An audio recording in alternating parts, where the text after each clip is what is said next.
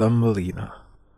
A long time ago and far, far away, an old woman was sitting in her rocking chair, thinking how happy she would be if she had a child. Then she heard a knock on the door and opened it. A lady was standing there, and she said, If you let me in, I will grant you your wish. The old woman let the woman in Firstly, because she felt pity.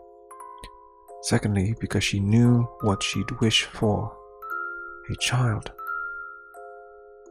After she washed the lady up and fed her, she saw that she was really beautiful. The lady slept soundly all night long, and then, right before she left, she said, Now, about your wish. What do you want? The lady thought about most people's wishes to be richest in the world, most powerful person, the smartest, and the prettiest. But the old woman wished for something the lady could not believe. She said, I would like a child.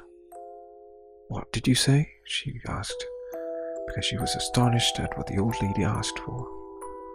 The old lady repeated what she said. I would like a child. The lady then pressed a tiny seed in the old woman's hand and gave her instructions. Plant this seed, water it carefully, watch over it, and give it your love. If you do all those things, then you will have a child. So the old woman did all those things the lady had told her to. In a week, there was a beautiful yellow flower in place of the seed. The next day, the flower bloomed. Inside the flower was a beautiful little girl with the side of the woman's thumb, so she called her Thumbelina. She made a little dress out of golden threads. Thumbelina slept in a walnut shell and brought the woman joy and happiness. But one day, when Thumbelina went down for her nap, a frog hopped through the open window and said, you will be a perfect bride for my son. And she took Thumbelina to a lily pad and hopped off to find a son. Thumbelina cried, and some little guppies heard her and chewed the roots off the lily pad to help her escape. Thumbelina's lily pad floated away. A few hours later, she finally stopped floating. During the summer, she ate berries and drank the dew off the leaves. But then winter came and she needed shelter. A kindly mouse let her stay with it, but it said, You'll have to marry my friend Mole, because I can't keep you for another winter. The next day she went to see Mole.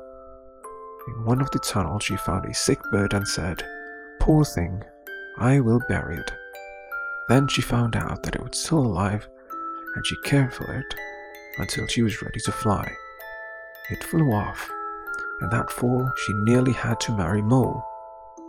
But then she heard a familiar tweet and an idea popped up in the bird's head.